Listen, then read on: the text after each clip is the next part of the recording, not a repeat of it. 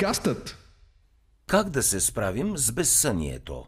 Не можете да заспите? За хората, които трудно заспиват или често се събуждат през нощта, безсънието може да доведе до тежки последици върху здравето и качеството им на живот. В тази аудиостатия ще опишем начините как да преодоляваме безсънието. Безсънието се определя като неумение на човек да заспи или неумение да стои в заспало състояние през нощта. Това е много често срещан проблем, който вреди както на енергията, така и на настроението, а също и на производителността на хората, страдащи от него. За някои хора опитите да се накарат да заспят са истинска борба, независимо от това колко са уморени. Други пък се будят посред нощ и стоят будни с часове наред. Безсънието или с другия му популярен термин инсомнията се дефинира от качеството на съня, а не от количеството, след като всеки човек се нуждае от различен брой часове сън. Ако се чувствате изморен или сънлив, всеки ден може да страдате от безсъние или пък от злокачествен сън. Въпреки, че е най-често срещания проблем, свързан с съня, безсънието не е единична болест или пък състояние, а е често симптом на друг проблем. Проблемите, причиняващи безсънието, се различават от човек до човек. Може да бъде нещо елементарно, като например пиене на твърде много кафе през деня, или пък нещо по-комплексно, като медицинско състояние или хроничен стрес. Добрата новина е, че в повечето случаи безсънието може да бъде излекувано лесно и самостоятелно, без нужда от прегледи и лекарства.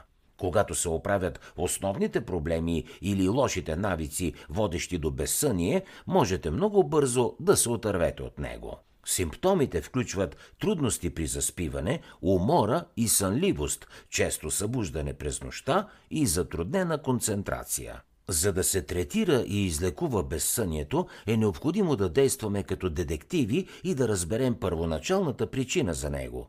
Доста често причините са емоционални – стреса, безпокойството, депресията. Те са виновни за над половината от случаите на безсъние. Доста често играят роля и ежедневните ни навици, графика ни за сън и физическото ни здраве. Когато се идентифицира конкретната причина, вече може да се третира, като се приложи съответното решение. Често срещани психологически причини. Понякога безсънието трае само няколко дни и се оправя без намеса, особено когато е свързано с временна причина, като например стрес от предстоящо важно събитие, болезнено преживяване или полети през различни времеви зони. Хроничното безсъние обаче може да бъде доста трудно за преборване и често е свързано с психичен или здравословен проблем. Липсата на сън може да влуши тези проблеми и те да подхранват безсънието в един омагьосан кръг. Затова е важно да се третира основната причина преди самото безсъние. Болестите, причиняващи безсъние, могат да бъдат алергии, астма, паркинсон и хронични болки. Също така, много от предписаните лекарства могат да попречат на качествения сън, включително антидепресанти, стимуланти, обезболяващи и противозачатъчни. Друго често срещано вещество, което пречи на съня, е алкохола, независимо от това дали е под формата на напитка или лекарство. Навици, които пречат на качествения сън – въпреки, че безсънието често е симптом на медицинско състояние, в много случаи ежедневните навици играят голяма роля в нарушаването на съня. Даже някои неща, които правим против безсънието, могат да направят съня ни некачествен и да влушат проблема. Като пример можем да дадем хапчетата за спане или използването на алкохол за заспиване. В дългосрочен период тези методи пречат на качествения сън. Според изследванията, употребяването на тези вещества преди лягане намалява количеството дълбок сън, който получаваме, независимо от това дали спим 8 часа.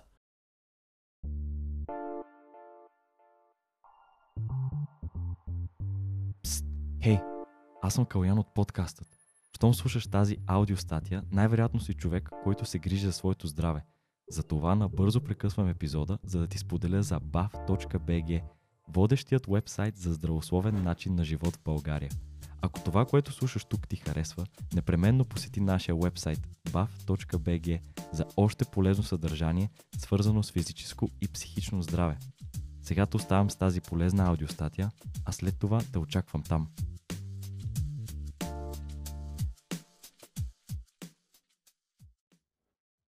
Някои електронни гривни днес измерват цикъла ни на спане и могат да идентифицират кога точно се случва това. Друг пример е пиенето на твърде много кафе и консумирането на много захар преди лягане. Също така, нередовният график на заспиване, дремките и липсата на спорт през деня могат да допринесат към проблема.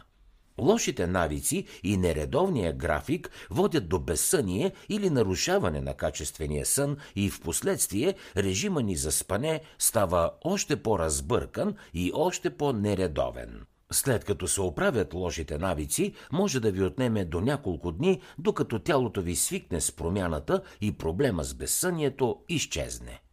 Две силни оръжия против безсънието са тихата и удобна спалня и отпускаща рутина преди лягане. И двете имат огромни ползи за подобряване на качеството на сън.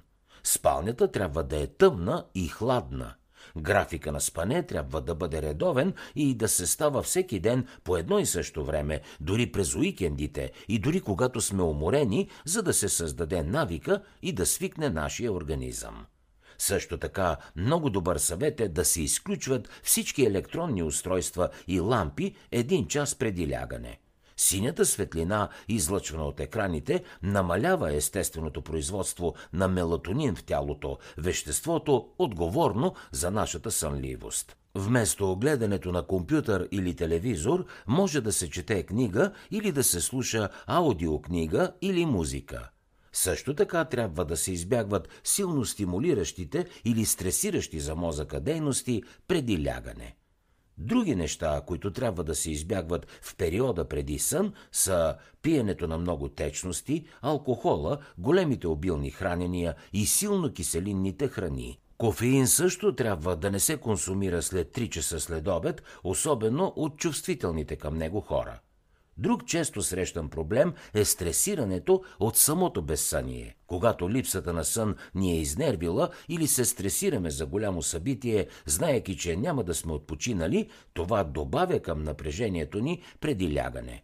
Колкото повече човек се притеснява, напряга и мъчи, толкова по-трудно му е да заспи, защото тялото произвежда адреналин, който ни държи будни. Още един добър трик, който помага за заспиване, е това да създадем асоциация между спалнята и спането. Леглото е редно да се ползва само за спане и за секс. Трябва да се избягва яденето и мотаенето върху леглото. Когато се създаде правилната асоциация, мозъкът ни автоматично се настройва към заспиване, когато легнем. Ако се събудите през нощта и не можете да заспите, не стойте в леглото да се мъчите, а станете и започнете да правите нещо релаксиращо, като например четене или медитиране. Препоръчително е на бледа светлина. Когато ви се доспи, тогава се върнете в леглото. Загуба на енергия е да се насилваме да заспим. Още няколко техники и методи за заспиване.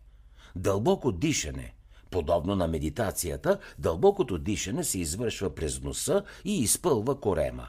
След няколко дълбоки дъха, тялото естествено се успокоява и отпуска, затова то е сред най-популярните техники. Прогресивно отпускане на мускулите. Този метод включва стягането на всяка мускулна група една по една за около 10 секунди, след което се минава на следващата, докато не се мине така от краката до главата. Ефектът води до отпускане на мускулите и тялото.